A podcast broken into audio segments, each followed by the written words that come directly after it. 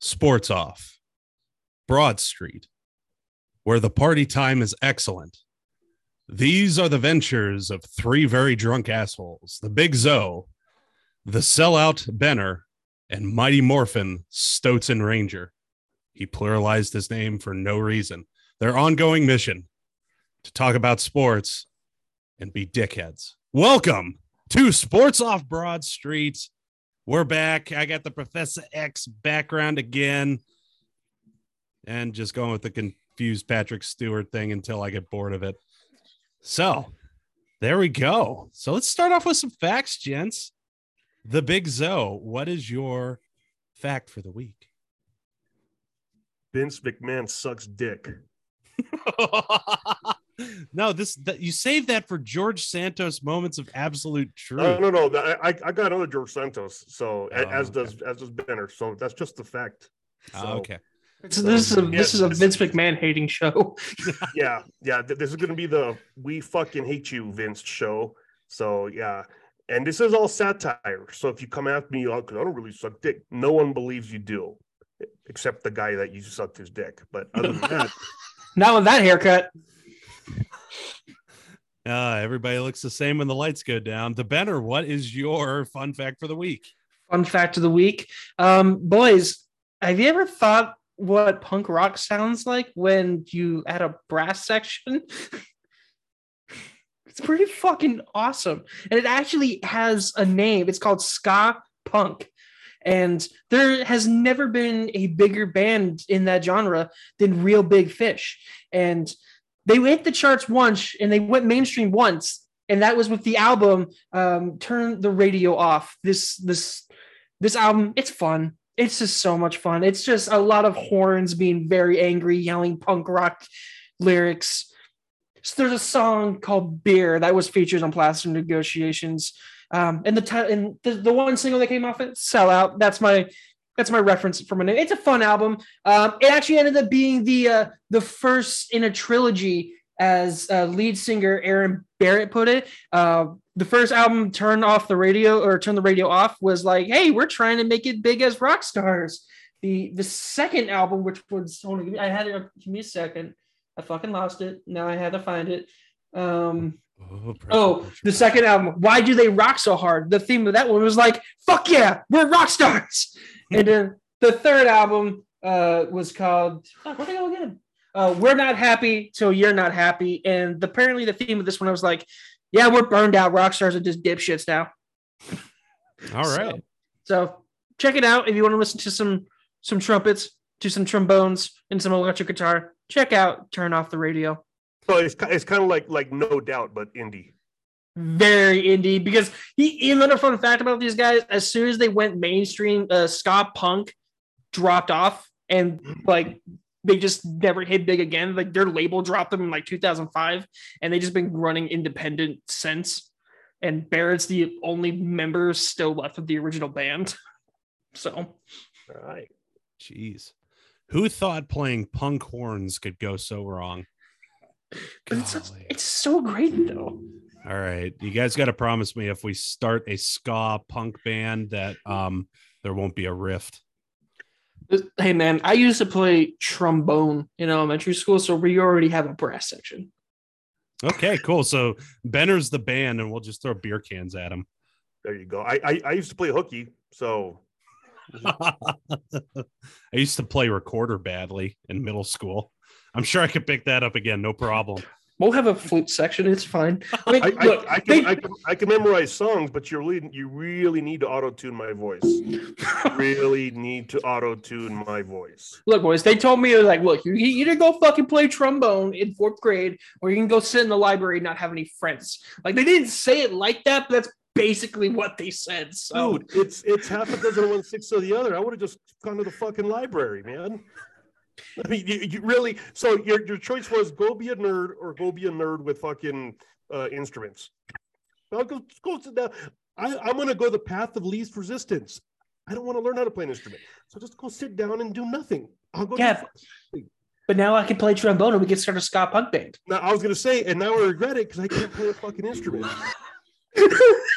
Hey, you're the only one left, so we're just gonna auto tune the shit out of your voice. Yeah, let's do that. Let's do I that. I also want to get a random animal on this band for some reason, like a cat that's just really mad, and we put it in a crate and it just makes music, you know, or just, yeah, and it just, but it's also out of tune, so it's like or something like that, you know. It's the, the cat. The cat's the lead singer. How about like a how about like a mongoose? Ooh, ooh, don't tempt Oh, me with oh, a oh, mongoose. a mongoose. And Let's get a muskrat. Every fucking show we bring it out and we drop a, a king cobra in its cage with it so that people can see the mongoose fucking killing that bastard. Wow, we will go to zero viewers immediately. Hey man, that- that- I mean, YouTube mongoose killing king cobra. There are so many fucking videos. Those Oh, mongoose are legit, bro. That's a le- that's a legit pet to have if you're out somewhere where there's king cobras all over the place. Listen, What are you gonna do? I'm gonna go to the store. Oh, mijo, take the mongoose with you, okay? you know, and so you put grab the mongoose by the leash and you fucking go, you know, and, and no one fucks with you. Gee, Everyone's walking around with, oh, I guess they're mongoose, right? If there's more than one, Mhm. everyone's walking around with their mongoose, so happy, you know. So hey, There's hey, here's a wild idea. Let's try and not live where the king cobras live. I mean, that, that- that that's the too. easiest That's- solution. Easiest solution. But here's the thing: I'm on board with with Zo's idea for at least two shows because one, the mongoose will fight the cobra. Two, we know PETA's gonna show up, so then I can just jump off stage and fight PETA. So then we're fucking good there. absolutely. Uh, Off stage on a digitally recorded show, are you going to jump through the internet? No, like when the, when we perform in clubs with the Concert. ska punk oh, band, oh, oh, okay. and okay. We have one show where the mongoose fights the cobra. You know, PETA's gonna get a hold of it because that shit's going on the internet. And so Mhm. then PETA's gonna show up to the second show, and then I just beat PETA with the trombone. We're good. We're rocking. or or or we can try to reason with PETA and be like, look, really, are you gonna keep a pet king cobra? We're just No. we're just showing people what happens in nature. Uh, those people who don't have the ability to go visit their natural habitat can see it at one of our concerts, and they don't have to travel that much or come to a concert. You see what happens in nature. We're educating people. That's what we're doing. We're So- educating. So your heart's in the your heart's in the right place, but PETA went after Steve Irwin after he'd been dead for ten plus years. So I have zero remorse for those fuckers. yeah, yeah rest in peace. Yep. All right. Damn, maybe I should have went before the Benner on this one. Um, My bad. so here's what I got for you, my lame ass animal fact for the week. Uh, Mm-hmm. llamas can shoot green spit up to 10 feet away. Dude, So, let's have that at the show. yeah, yeah. green green spit. green spit. That that's what the Google webs say. Was so it like there it is. acid or something? Like it spits I on you, and you like melt. I, I, I don't know. I'm that, that's it. That's it. That- That's the fact. So, you know, like anything else, I, I don't know, man. Maybe got to tune in next week. Maybe I'll come back to it. I'm not coming back to it. Mike's Monstars for this week. Actually, going to get it into the right segment this time. Don't have a picture of him, but uh, my boy Billy Byron has won two races already. Should have been in contention uh, last week in Virginia, but he gets wrecked out there towards the end. It was a really bad wreck too. It was very intentional. Um, but Bill, Billy's not complaining too much on the season. That race in particular, yeah, I'd be mad. But with that, we're going to go ahead and get into our first topic, unless we have other animals we want to introduce into this band. Mm, No, I think we're good for now. Tigers. Okay. Oh fucking goddamn it! Oh God, we're gonna have Mike Tyson in here, the champ. He's gonna come out. He's gonna be like, hey, man, But Mike, if if you ever get a hold of this video, we would love to have you on Zoom with one of your tigers in the back, so we can be like, dude, you got your tiger right there with you. That would be legit, legit. Mhm. And you are the champ, bro. You're, I mean, boom. We can figure out what tigers dream of. we can. We can. Love you, love you, Iron Mike. Please don't kill me. it's a good request, I think.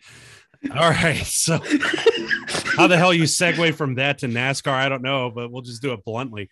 Bristol Dirt Race this upcoming weekend. So this weekend, they are doing the second rendition of the Bristol Dirt Race. They are changing things because the first time around was such a shit show. So, what are they doing for this race? It's going to be real weird when uh, you tune in to watch it. The the big actual race race happens at 7 p.m. Eastern on uh, Sunday, April 9th. But they have a series of um, qualifying races that are known as heat races and dirt track racing that get you into the show. Um, and kind of will also determine starting lineups and such. All right.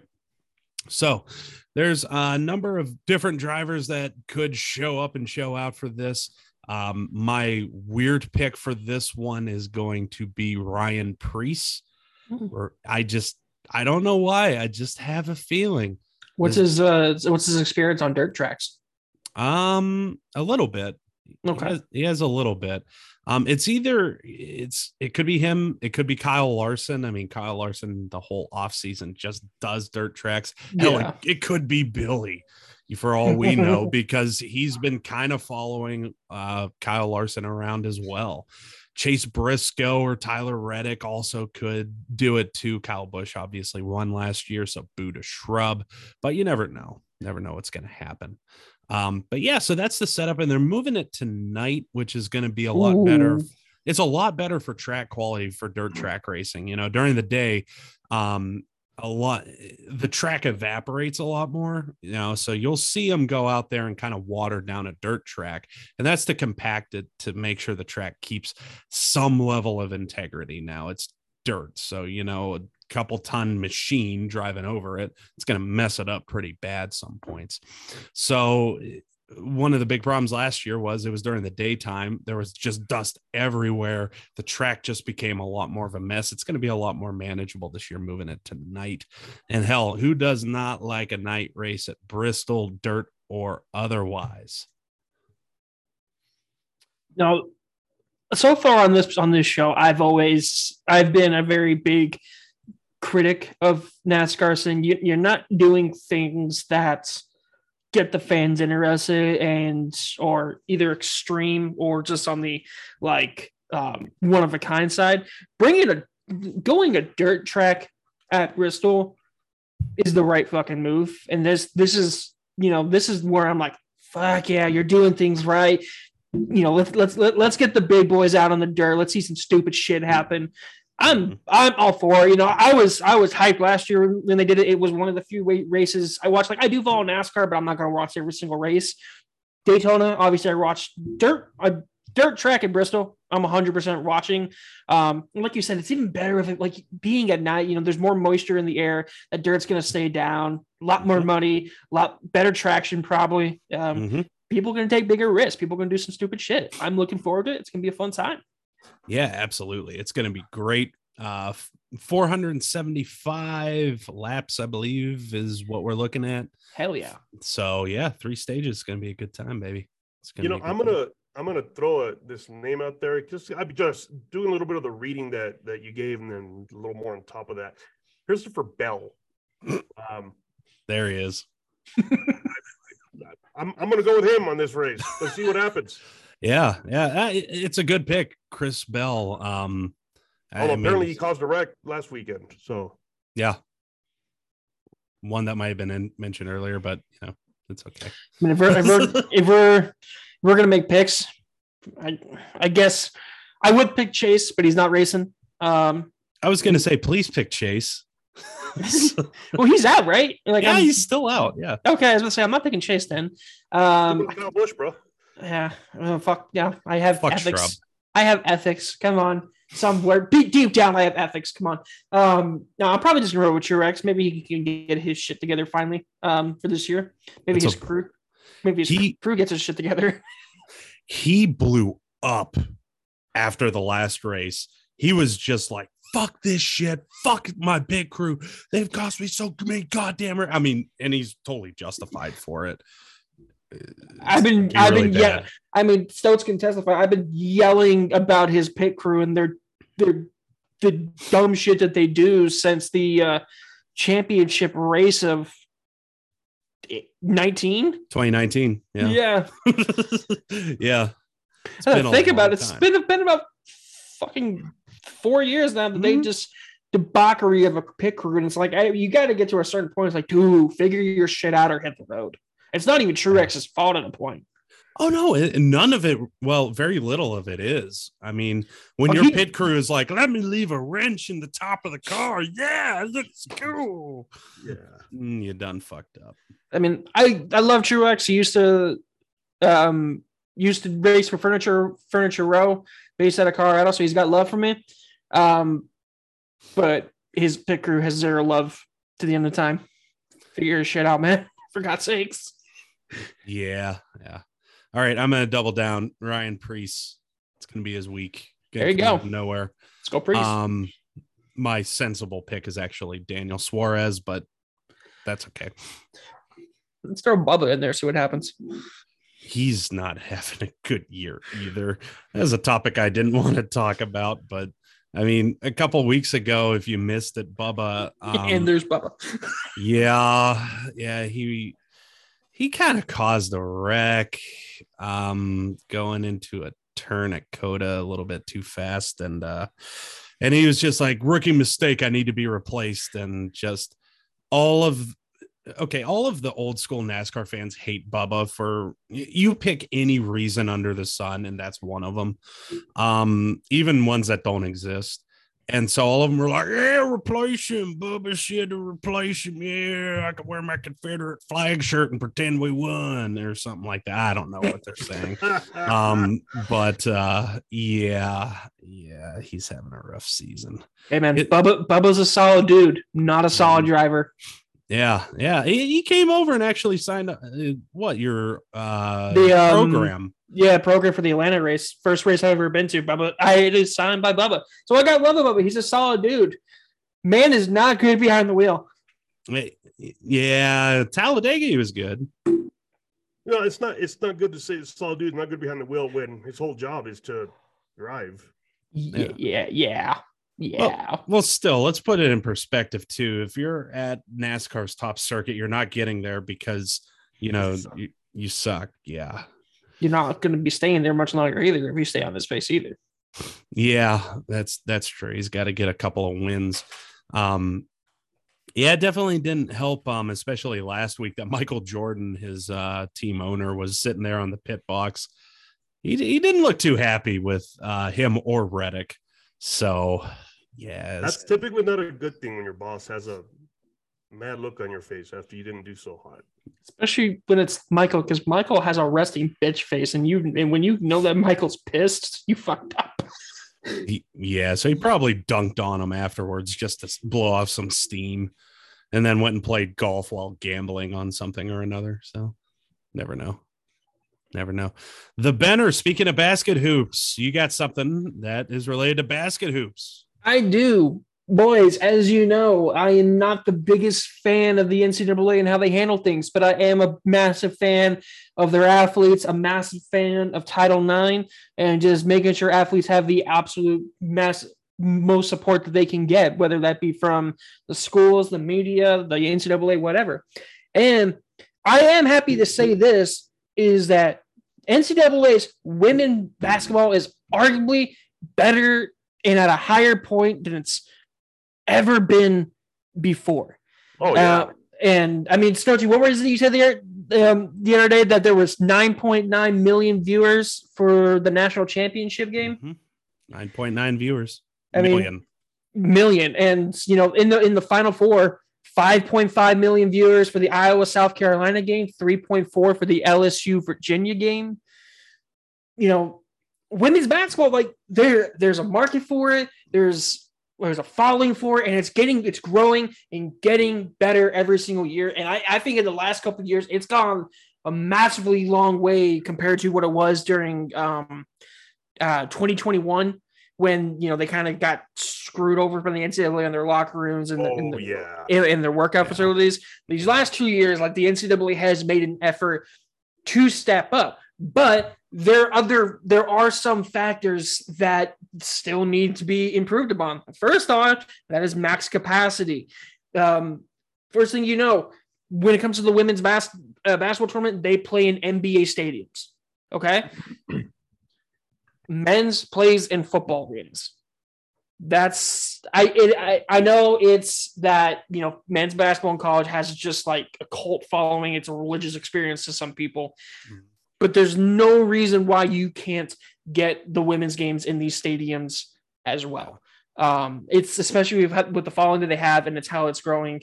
You know, they just need to start looking for some bigger, you know, uh, bigger venues to get these games in. It's going to pay off in the long run. Um, you know, another uh, inherent issue that they have is that the men's and women's Final Four are hosted on the same weekend and in different locations. Mm-hmm. Um, and this plays into a massive factor specifically towards you know personnel that's going to be there, such as like the commissioner of the NCAA, presidents, personnel, anyone that's in in higher up. They basically have to choose who they're going to go to, and it's going to be the men's almost every single time because of the um, the networking and the sponsorships and the partners that are going to be there. Now there's insane. Now there's some situations where they're like a drive away. Like men's, the championship was in Houston this year, while the women's was here in Dallas. Yeah, they, they can drive the three the three and a half hours. They can they're going to be at both, but that's not the case every single time. So they need to start figuring out either like you know, find you know find a way to solve that issue, and then probably the last one is sponsorship issues. Is you know there's there is a sponsorship issue on the on the women's um on the women's basketball side. Basically all your major sponsors they're already contracted out to cbs and all these other all these other cable um, networks to saying like hey you have to support the men's basketball tournament before you support any other tournament. Um you know and then that's in which comes into some situations where it was like if there's you know if there's something that they're not interested in doing more than likely they're not going to sponsor the women's tournament either so it it the you know the women's women's league is missing out on a lot of sponsorship and and, and revenue and just overall support there. Um, and so you know I got I proposed a question to you to you guys in the group chat yesterday like what are some things that can be done differently to kind of fix these issues you know for for women's basketball going forward? Well one well, other issue ahead, that yeah, one other issue that I don't think you've really covered is, and I think that I'm not sure how this happened, but when for whatever reason you refer to March Madness, for some reason, all of the March Madness um like commercials, etc., are only for the men's tournament. Mm-hmm. Why? That doesn't. The women, the, the women weren't allowed to use it. That's bullshit. Why? Because the NCAA he didn't want them to initially. I think they can now. Um, women's basketball. they better be able to. If you got 10 million viewers, you better stop acting like misogynistic fucking masculinity loving pieces of shit. Yeah. When so, when when, when, when your women's championship game is way more entertaining than that, mm-hmm. you you know no offense to San Diego State, UConn San Diego State game, you know, maybe you should. It, it was, was a, bad. It was a dud. Maybe you should probably start letting women's use the the March Madness uh, yeah. logo slogan. Prior prior to the 2022 tournament, the women weren't allowed to use it. It was uh, only the men were allowed to use it. And I don't remember someone got called out on it by a reporter, and they're like, I don't know why, and they're like, do you need to hmm. change that? And probably, and they changed it for the 20. So starting 2022. So last year and this year, it's they still did? not marketed. Yeah. Okay. Because all the marketing materials still don't suggest that. It's still not marketed. Uh, uh, it's still like, not marketed correctly, but they're going to label it as hmm. March Madness Women's or something like that. I mean, I mean, it's another prime example of how the NCAA is just openly in violation of the Title IX policy while still pumping money into the Title IX policy. Well, yeah, I mean, they worked for what since it was born to try and kill Title IX. So, yeah, unfortunately. But I mean, and you know, again, I you know propose it to you guys, like you know, with with these issues, you know, the ones that I did listen, like, what do you like? Do you guys have any ideas of like just easy solutions or easy fixes that can just like get the women's tournament to the level it needs to be? The big well, so go think, for it. I think I think the question is, what level does it need to be at? Because um, when we say the level needs to be, we're assuming everyone's on the same page with, hey, it needs to be at this level. Well, what what is that level? I um, think in you know, I think in correlation with the men's tournament is, is my idea. So I I think the higher ups, and it's you know if you're thinking because they're thinking at the corporate level, they're thinking we don't want to lose money. So I think what they're thinking is okay, you know, they want to be in an 80,000 seat uh, football stadium. All right. Okay. We're not going to put them in one next year. Next year, we're going to find an arena that seats about 40. See, see, see, if they fill it. Because you, you don't want to go from 20,000 to 80 and then fill half of that 80. And then if someone's going to turn and say, told you so, you know, and, and, and there, and you have just destroyed every argument you made once you do that. So I, I mean, and it's, it's sad, but people, well, you know, change to happen right away. It, change is happening, but if you do something like that and it backfires on you, you've just set yourself back so far. You're so right. and they're going to turn and, and the higher ups, the decision maker, are going to say, "You see, this is why we didn't do it," and then they'll go back and not do it the following year. They'll go back to, to the smaller arenas. So I think you, I, it's it, it's sad to say, but it's probably a five to ten year. A five to ten year project you're looking at, but you piecemeal it. It's okay. We're at a twenty thousand seat arena this year. Let's look at a forty thousand seat next year. Okay, so we filled thirty five thousand yeah, I, I, think I think let's look at a 50,000 one now. Okay, we filled 48,000 uh, instead of hey, let's let's go from from you know the uh, American Airlines Arena to AT&T Stadium and then we fill a third of it. And all of a sudden because again, it that looks bad on TV as well. You know, when you're Oh, 100%. when you're panning around, I mean, it's the argument that people have against WNBA. People make fun of it. Oh, well, the seats are empty. The seats are fucking empty. And so people are like, well, if you want them to succeed, why don't you go buy tickets? You know, that, that, that kind of thing. So I think it's got to be piecemeal. Um, and I honestly think NCAA women's college basketball is more popular than the WNBA. I think people there's a lot more emotion invested in it. It's, it's I think there for crying out loud. So 100%. I mean, like, kind of like, in the country, and you could have gone to LSU, and you're going to cheer for LSU regardless. You know. Yeah. Uh, so I, but I, I think, I think that's what it's got to be. It's got to be steps at a time. Um, you, you try to, and again, it's, it's high risk, high reward. If you make the huge change and you, and you hit it, see, we could fill eighty thousand. Boom, you're good to go. If you don't, you just fucked yourself. The, the, the risk is huge. It's huge you know and so if i'm if i'm someone looking at this from from from the ladies perspective if i'm a you know ncaa women's basketball committee i'm, I'm thinking all right let's can we get us a 40000 seat arena next year? Because i because i want to prove to them that we can do this. If you if seriously man jump up to 80 and you don't feel it you're going to have a lot of people saying i told you so. And that's unfortunate but it's the truth.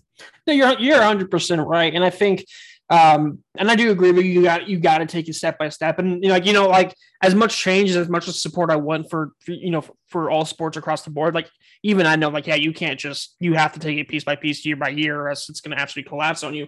I think one of the biggest driving forces for the women's where, you know, it's going to be a, a success for them is right now your men's March Madness tournament is seen as like a hundred percent a corporate outing and a corporate event, whereas the women's it's seen as more just like the the college emotional uh, college athletic atmosphere that can bring 20,000 people in um, and then maybe eventually get it to the point where like okay you know you got the emotion side of it that has honestly has not been that much present in the men's for the last decade in my opinion. Um, you know maybe dip a little bit of the corporate into it. You know don't let it get that bad but you know you can get the best of both worlds probably for the for the women's at a certain point. And then I, you know i think that's a good positive driving force for them going forward. I, I think it's going to have to have some corporate. It will. Because the the, the, men, the men's wouldn't be what it is without the corporate side of it. You know what i mean? It just it wouldn't. You know and so if if if the men's side if they're if they're like well if we take the corporate out would still sell out. No you wouldn't. No you I wouldn't. I mean, I mean, honestly, San Diego State versus UConn. I did was not watch. Was was not an appealing matchup. It just wasn't. especially know, at nine thirty at night on a Monday. Uh, right? And so it, this this isn't something that you can say well we would have sold it out just just for the school spirit. No you wouldn't. And so i think the same thing goes with the women's side. Uh, they're going to want to get more corporate not and not that they want to go all corporate like you said but they're going to want you want to get that side. to, to to fill to fill those seats you know to fill those right. And I, I guess my point of it with with the emotion and passion that is present in the women's as you as you mentioned big zo is that as they take these next steps forward and that emotion and that following and that passion gets bigger and bigger it jumps from 20,000 to 40,000 40 to 50 50 to maybe 80 at a certain like seven years down the road. That'd be great man. It'd be tremendous. And then it gives the corporate side of it like oh hey maybe we should invest some money into this as well and to and take on both tournaments, and then you know the women's tournament being completely built on following and emotions and just uh, outright college college athletic support. You get corporate money into it, you know the you know the ceiling, you know your ceiling's high. I honestly think if they get into a 40 the 40,000 seat arena and they fill up 35,000 seats, I think corporate entities are going to start jumping. Oh, they'll pay attention. They'll 100% pay attention. You know, I mean, I don't see why they're not going to now, especially with the TV stuff. Like, why wouldn't you jump on that now? If you are a mid tier or even a low upper tier brand, why wouldn't you try and jump on that for next year? Because you're going to have collectively what close to 17 18 million eyeballs on a television set why wouldn't you jump on that i think there's a stigma and it's um, the stigma comes from the, the WNBA. I think these corporate companies and and in everyone involved that's got money involved looks at the WNBA and, and like I mentioned, the inability to, to fill seats and get a support. Like I to this day, guys, I can't tell you when the WNBA season starts or when the draft is or anything like that. And you know, these corporate outings probably look at that and unfortunately probably wrap NCAA women's in the same bubble with it. And maybe they're scared that it's gonna be the same thing, which it's far, far away from being the same. Which we hope that any corporations would look at numbers and think, huh, maybe this is an opportunity but um, you just expect corporates to do the right thing at that point. he, well, they don't. George Santos moments of absolute truth coming in early on this week, huh? Um, but it would make no sense to me why, when you have this opportunity in front of you to advertise in front of 17 million eyeballs, why you wouldn't jump on that, especially too, we see it in NIL deals mm-hmm. that there's a lot more of an interest, albeit most likely sexually motivated, which is disgusting in its own right. But there is more money heading towards women's sports now, which suggests there there is interest there, significant interest, with 9.9 million fucking eyeballs for one basket hoops game. I mean, like like the two two of you know two of the NIL conversations we've had on this show Mm-hmm. have been about women athletes. So yeah, there's there's definitely some money in it, I would say. There is, and it suggests that there is corporate support for this because it's not like you know Joe Schmo is like, "Hey man, I got me a million dollars. I'm going to go sponsor me a female athlete." Woo! And uh, yeah, you shouldn't be taking you know any money from somebody who calls you a female athlete, anyways. But it, eh, that's a different story for a different day. Speaking of different, let's go ahead and move on to our next topic. The Big Zo has us talking about a merger. The merger we're talking about. Before I go there, there we go. Is the merger that the Daily Bugle finally joined the New York Times? The Daily Bugle finally joined with the WWE. Spider Man they seem to have the same the same editor slash CEO. Why is J. Jonah Jameson looking, or why is Vince McMahon looking like J. Jonah Jameson? Well, I'll tell you why. The WWE merged with Endeavor. Endeavor is the parent company that owns uh, the UFC. Uh, their joint, their joint endeavor, pun intended, um, is now worth over twenty-one billion dollars. 21 billion dollars. The WWE was valued at about 9.3, and I, I believe, and UFC was valued at 12.1 billion. So this is a very, very, very high dollar, high high market uh, merger here. This is not without this is not without controversy. I just saw this a second ago before we even got on here. Um, a law firm announces it's investigating WWE over the sale to Endeavor. Okay. Yeah. Let's... Firm Ademi LLP in a press release announced that they were initiating a new investigation for possible breaches of fiduciary duty and other violations of law.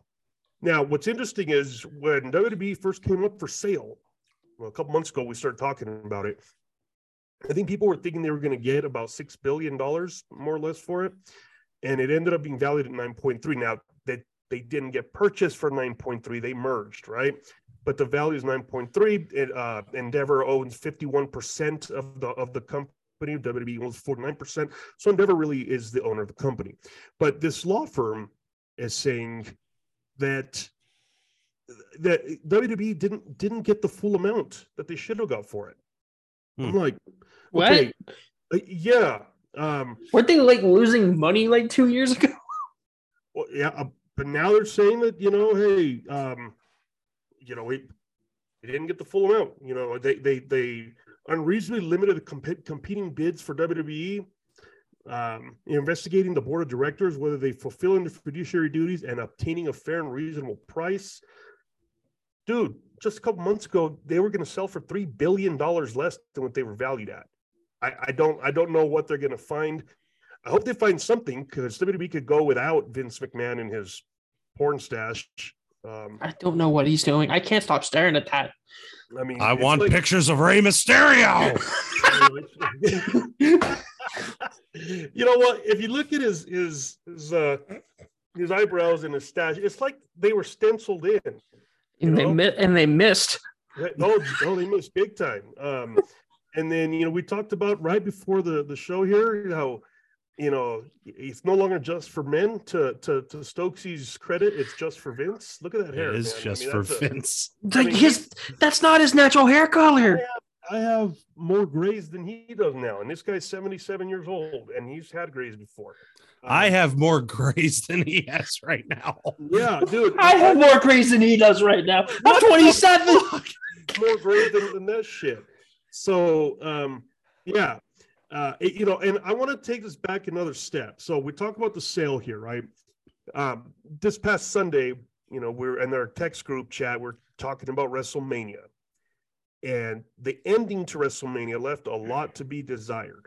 Um, That's that's a nice way of putting it. Yeah. So interestingly enough, probably, I don't know, I don't know, probably one or two o'clock that afternoon, I had told my wife, my wife's a big Roman Reigns fan, like any woman is, right?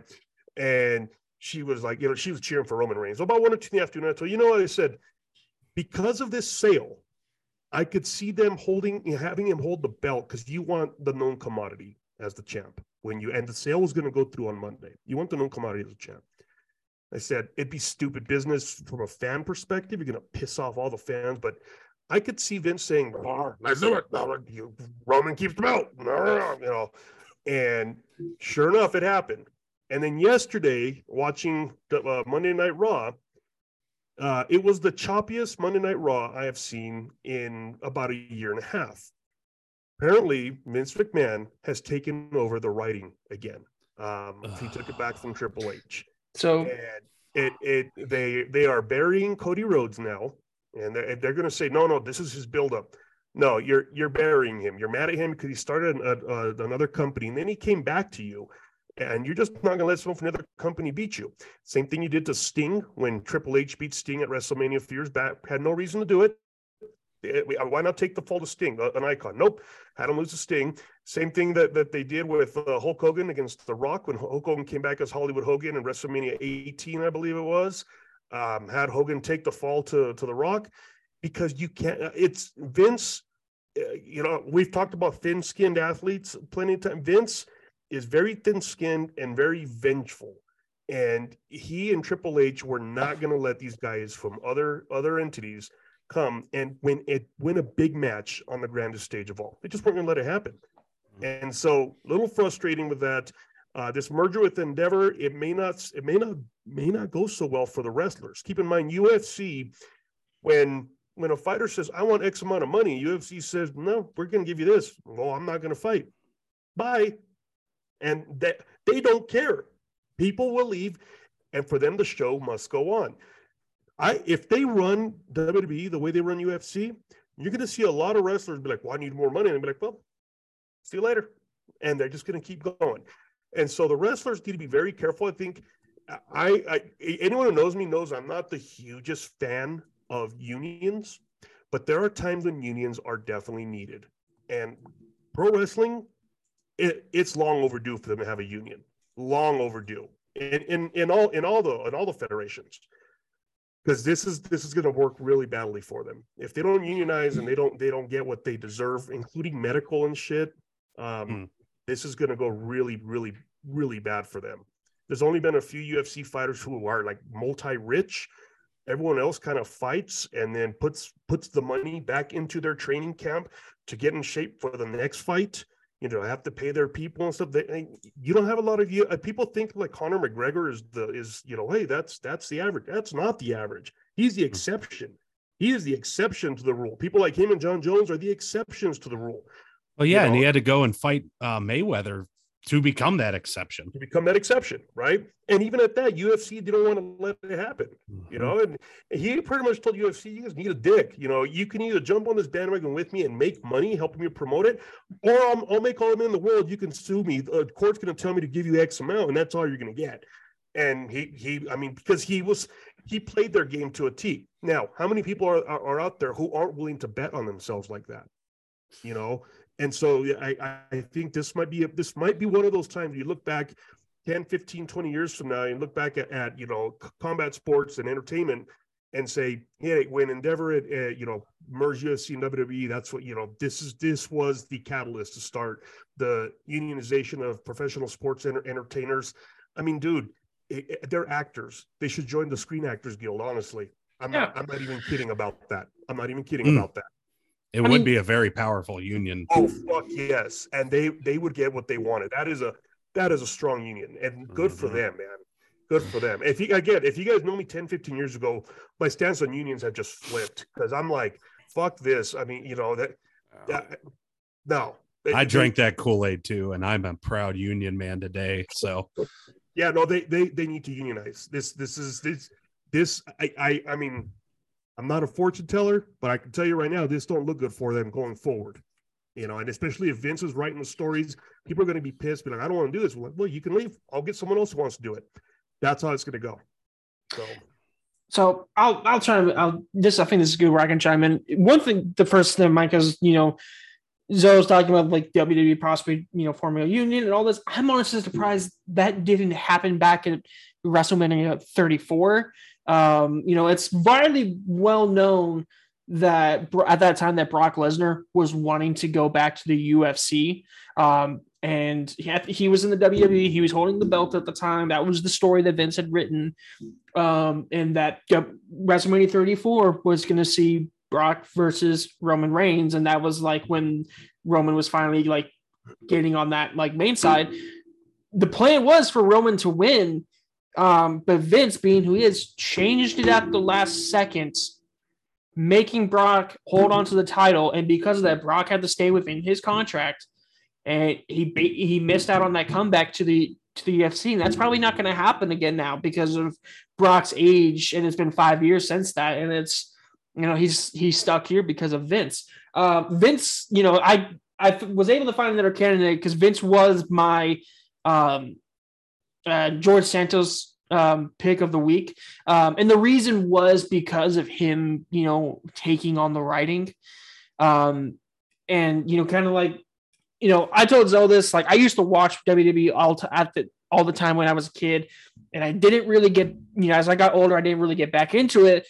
Zo, you know, since him and I have met and been, we've been on the shows together, you know, he's talking. It's like, no, man, it's it's so much better. You know, Peter's was. Peter was doing the writing. You know, Pete, or Triple H, whatever you want to call him. He was the he was the creative director. He was doing all the writing and the directions. And I was about to say Peter Parker. it's fucking Parker now. Um, Triple P. Parker, where's my wrestling script? But Rey You know, and- Mysterio. I need more Rey Mysterio. But I, you know, I listened to them. I took a chance, and I sat back and watched a couple of the of the pay per views, and I was like, "This, this is definitely different," and you could feel it. but this past weekend, watching WrestleMania, watching Raw, I was like, "Oh, that's Vince writing. That Oh, is that is Vince writing, and he's ruined everything that has been building out because there were some storylines that kept going forward, and then as soon as Vince took over writing again, supposedly those storylines kind of halted out of nowhere. It's funny. You felt it, right? I was just like, like they at the press conference of WrestleMania, they were like, "Oh yeah, this story is not over." I was like, "Okay, so Cody and Roman Reigns are about to go at it for a few months and was about to maybe be kind of that, that recollection of John Cena, Randy Orton, because they went at it for like almost two fucking years.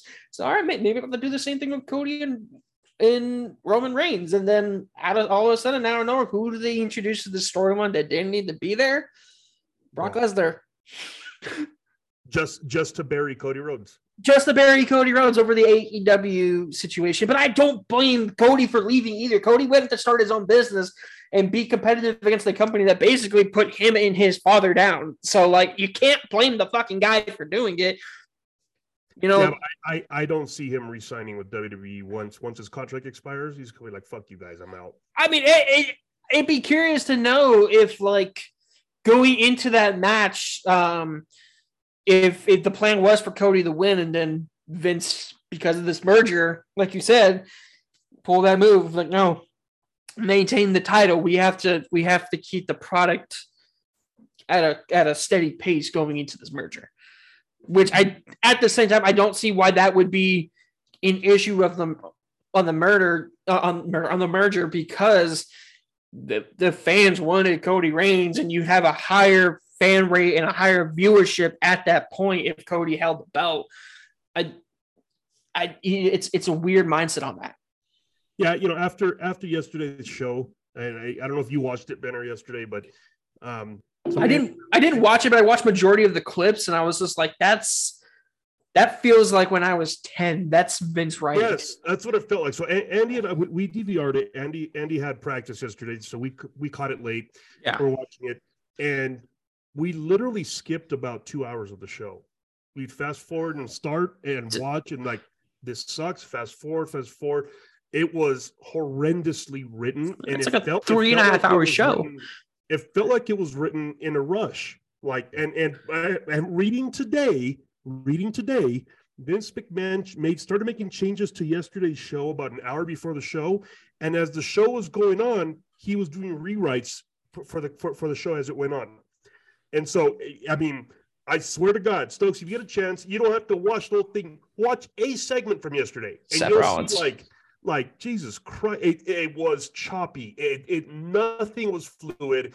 Did not feel like it, it didn't seem like any of the of the of the competitors was knew what to say one second to the next. They they seemed stuck.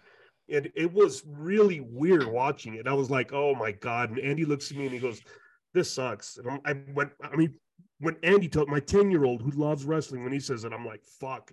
Um, so yeah, I told him, well, we'll start DVRing AEW now again and see what they're doing.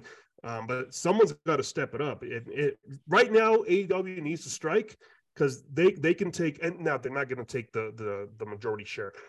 They could take a decent decent chunk away from from WWE's audience, maybe forcing Endeavor to can fucking Vince McMahon.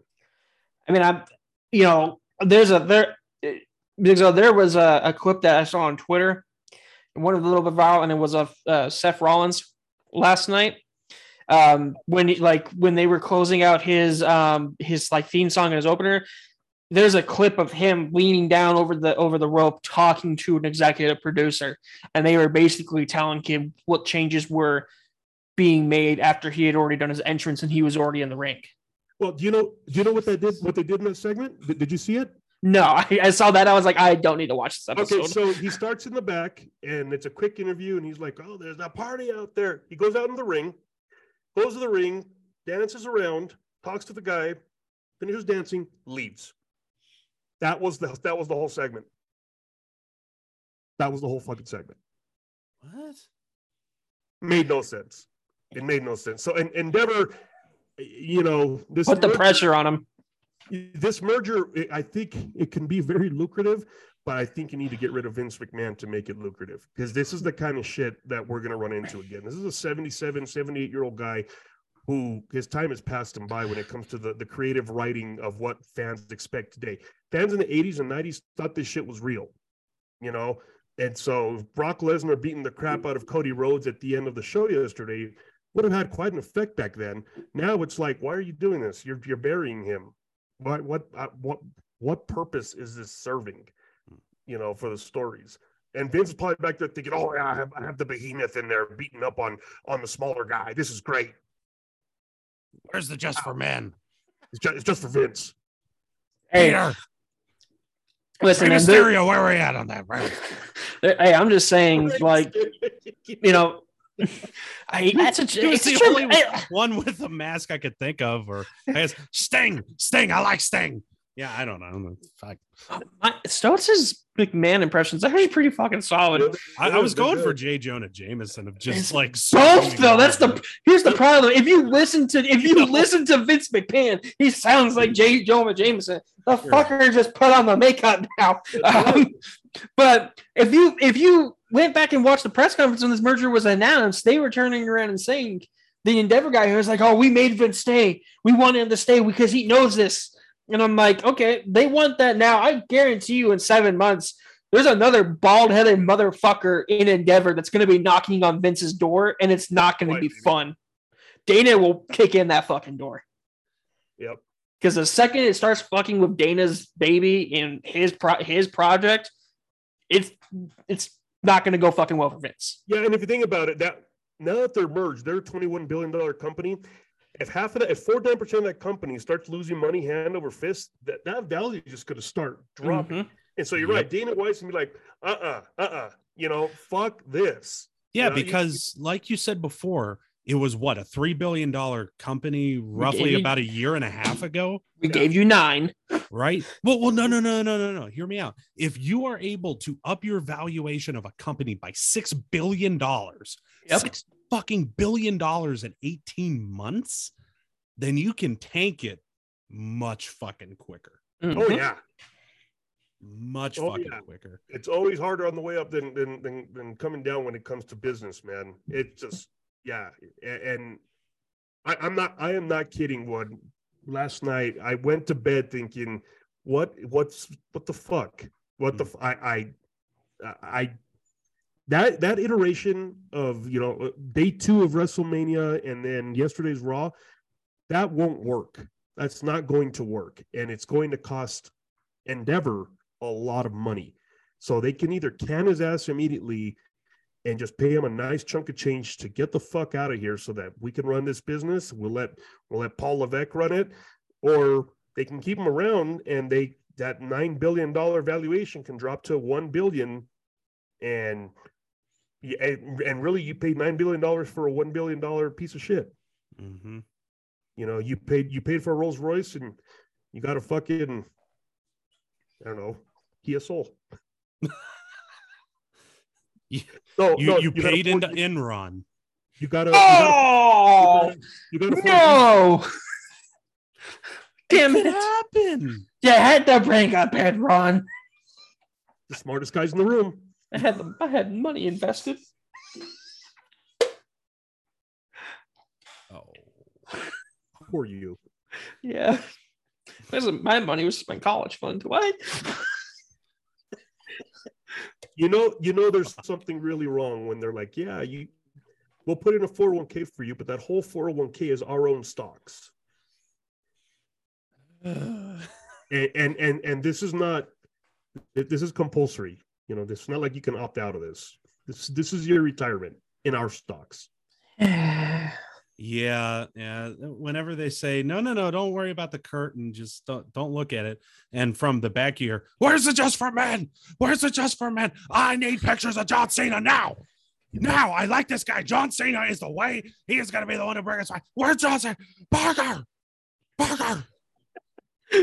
then you know something really bad is going on. Mhm. It's kind of like George Santos in our in our Congress. You know something bad's going on. When he can get elected, fuck me, He did something wrong. That brings us to our last segment, the George Santos moments of absolute truth. Yay! Let's go. Our government's a sham. So You're there's just your, finding, you're, you're just finding that out, huh? What? all right. Uh, I learned in school today. I'm in the 12th grade. 12th grade. Yes. yes. That's called the Supreme Court. right. I'm trying not to go too political with this segment, especially today. I'm sorry. Please, please don't make. I'm gonna do it. All right, the Big Zo, start us out. What is your All George right. Santos moment of absolute truth? All right. Now, now this one, this one's kind of jacked up for me to say this because it's been an injury, injuries really the reason, and I, I think you know where I'm going with this guy.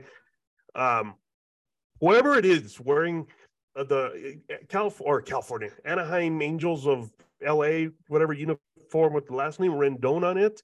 That motherfucker- what what is what is going on? At one point, he was considered one of, if not the best, third baseman in baseball. Just a few years ago. Easy. Nationals won the World Mhm. Series 2019. And then what do you do? Signed a contract to go play with the Angels. That began in 2020. Now, interestingly enough, I remember this guy back in the early 2010s, last name was Pujols, who did the same thing and suffered a little drop off. And then he went back, you know, after they released him, went to the Dodgers, had a good, you know, last third of the season, played one more year in, in St. Louis, had a, had a really good year. So there's something about that Angels uniform. You put it on, it's like, you know, that movie, there's angels in the outfield. There's no fucking angels in that outfield. You know, all they're doing is like tripping you and shit. You know, I mean, Josh There- There's only one angel out there. He's just in Mike center. Trout. He's he's just in center field. yeah. The rest I- are I mean, demons. Jo- Josh Josh Hamilton back in the day with the Oh, Rangers. God. had a- Oh, I mean, this, this poor dude had some serious like drug issues and stuff. Gets over them apparently. He has some has some stellar. I think he won the MVP if I'm not mistaken with the with the Texas Rangers. Just a hell of a ball player. Signs with the Angels because his wife wanted to go somewhere more bougie. Well, signs with the Angels. Gets back on drugs, drinking. Um, him and his wife divorced, uh, and, and ends up back with the Rangers, if I'm not mistaken, for like half a season and has to retire. And now I think he's like prohibited from seeing his kids or some shit because he's all jacked up. To put in this this Angels jersey does something to them. Okay, so not including this season because the season just started, but not including the season. Angels have played a total of 384 games since Rendon signed. Remember, during the COVID season, is only 60 games. Um, he's played in 157 of them.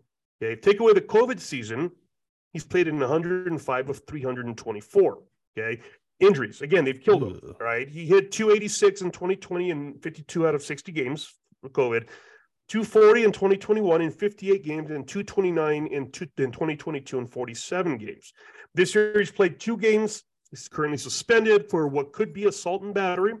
And the battery part is because he actually put his hands on the guy. Let's keep that in mind, people. When people say, "Oh, it's only assault," no, no, no, no. Once, once you've committed the physical act, battery has taken place. Okay.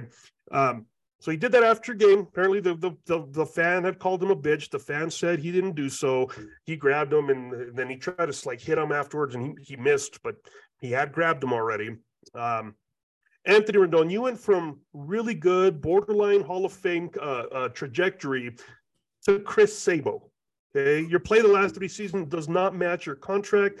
The state that George Santos experience does not qualify him for a job as a congressman. As such, you, Anthony Rendon, received my George Santos moments of absolute truth this week. Chris Sabo. LOL. LOL. The national fans trying to make Rendon the best third baseman in the league when he was barely top five.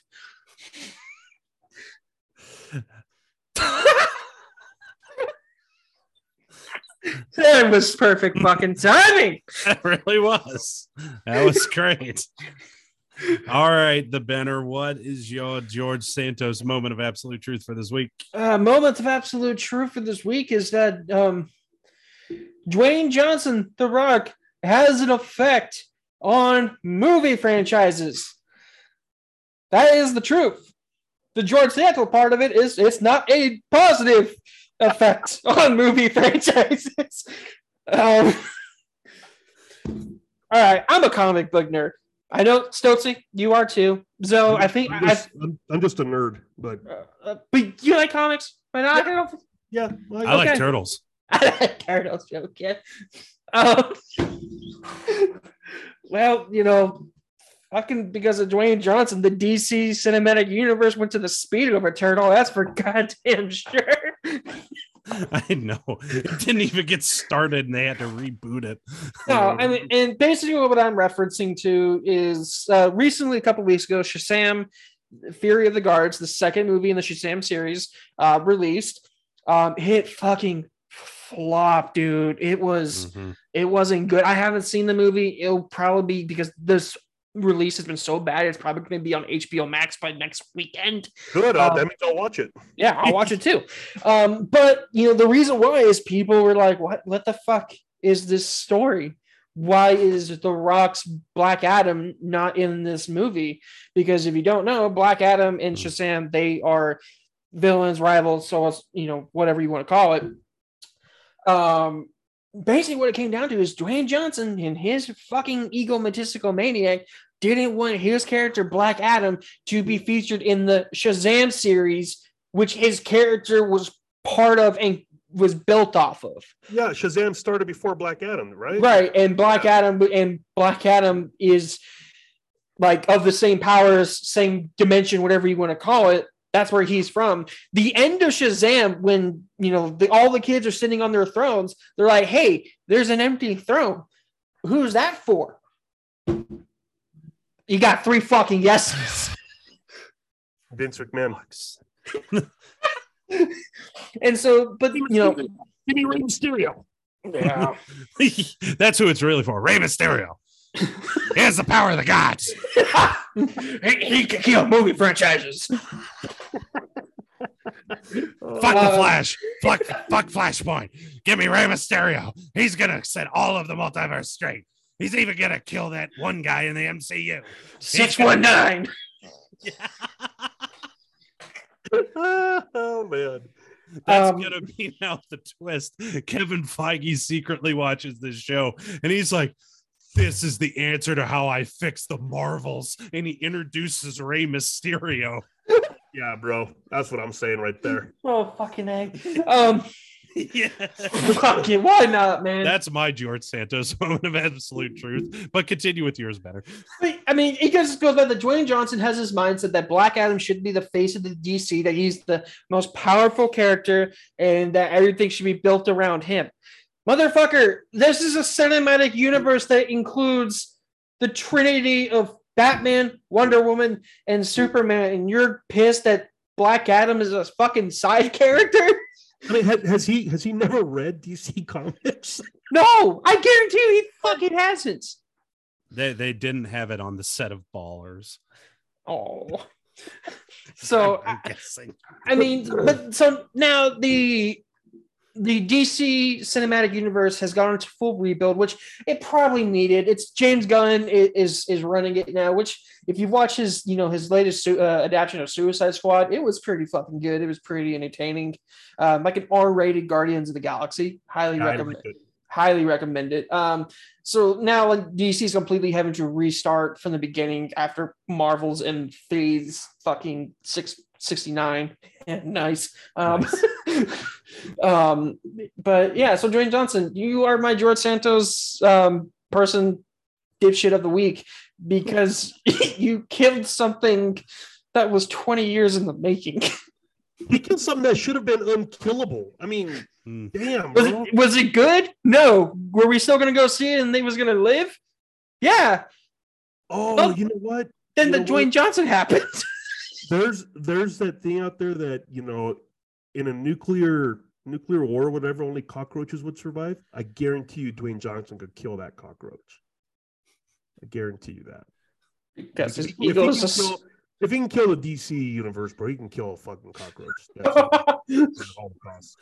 Oh. Fuck you, Rock. oh, Go fight John Cena past your prime, bitch. Well, yeah, exactly. yeah. There, Don't there's worry. some, We'll, we'll- we'll probably see him against Roman Reigns next WrestleMania because Uh, family feud. Because Vince is going to make it happen. Give me Roman Reigns. Fuck. I'll let you wear your Black Adam costume. don't worry, you'll be fighting Superman. They're probably happy to give it to him. Be like, can I have the costume? Like, please get the, the fuck out of here. You know? Oh, you guys, you, you guys don't want to keep it for the museum? For the museum of what? Pieces of shit movies that you made? No. One hit wonders. Yeah. No, How was you didn't one- even make that status. I know. There was like a 10 minute wonder there, and like, okay, this sucks. So Did you, did either of you guys watch Black Adam? No, no. No. Okay, I didn't either. I go. At least we're all on the same fucking page. it's another one of those. I'm waiting for it to come out on HBO Max, It did. and I haven't turned on HBO Max in six months. So I, I'm, I'm waiting for, for it to come out on Tubi. yeah, Listen, guys. There's two. Look, Black Adam is on HBO Max, but there's also another movie that's on HBO Max right next to it that features Ryan Reynolds, and I'm probably gonna watch that first. What is it? Green Lantern. it is so bad. Oh my god, it is so bad. Oh wait, okay. There's another George Santos moments of absolute truth. Uh, Green Lantern's great. Go watch it. So it- this movie sucks. So I, I think I think I want to watch one right after the other, so I can compare which which which one's worse than what. If- I mean, if you okay, if you're gonna watch both back to back, then you gotta watch Venom next. Venom. Venom. Fuck, it's so bad. All three of those movies, it's, I, I assume Black Adam's bad, uh, but the other two are spectacularly terrible. Holy shit. I mean, like, okay. Uh, We're so off track now, but I don't even care anymore. well, well, no, I'm getting like 27 George Santos moments of absolute truth. And here's another one. Jeremy Renner has never phoned in an acting gig in his life. When I watched Green Lantern, when I watched Green Lantern, I thought Ryan Reynolds was going down that path. I was like, holy crap. This is Mark Wahlberg in the happening bad. Oh, Oh, my He's, apo- he's apologized for that movie probably more than George Clooney apologized for Batman. It- oh god. It, it was George Clooney needs to find every copy of that Batman and just burn them. He'll never find mine. do you keep it next to your bat nipples? Dude. It's just a question. Oh Lord. Uh, I buried it. I buried it deep under the earth where no one can find it. yeah. Yeah, you did. You took It's it like- You know, there. you, you- you know what's sad is that It's like the book of e- from Evil Dead. I never I never saw the Green Lantern movie, but I assume it's worse than the Green Hornet with Seth Rogen. And Much. So, Much worse. I mean, how the fuck can the Green Hornet ever have been better than the Green Lantern? That's how bad they must have fucked it up. The Green Hornet knew that it was a stupid ass character and it built off that. no, There, so there were actually redeeming qualities to the Green Hornet. so it's here. So By Green Lantern- Green Lantern is so bad, Zoe, that I went to a Broncos game, a Broncos playoff game, and uh, Vudu, that movie, that streaming company, was handing out free copies of Green Lantern, and I turned it down. No, no thanks. Oh, I'll just go to the library. I'm good. You know, I'm surprised that they didn't hand you one. You went and traded it for like a Jehovah's Witness pamphlet. I think honestly, when he when he when he asked like, "Do you want a copy of Green Lantern?" I was like, "Why? But Is why?" Is it bootleg? No, it's not. It's a Why? it's a Blu-ray special edition copy. Director's cut. I'm gonna go get that hot dog out of the trash. That seems more appealing. Should ask me if they had any. No, can I have an extra copy of the Gideon's Bible instead?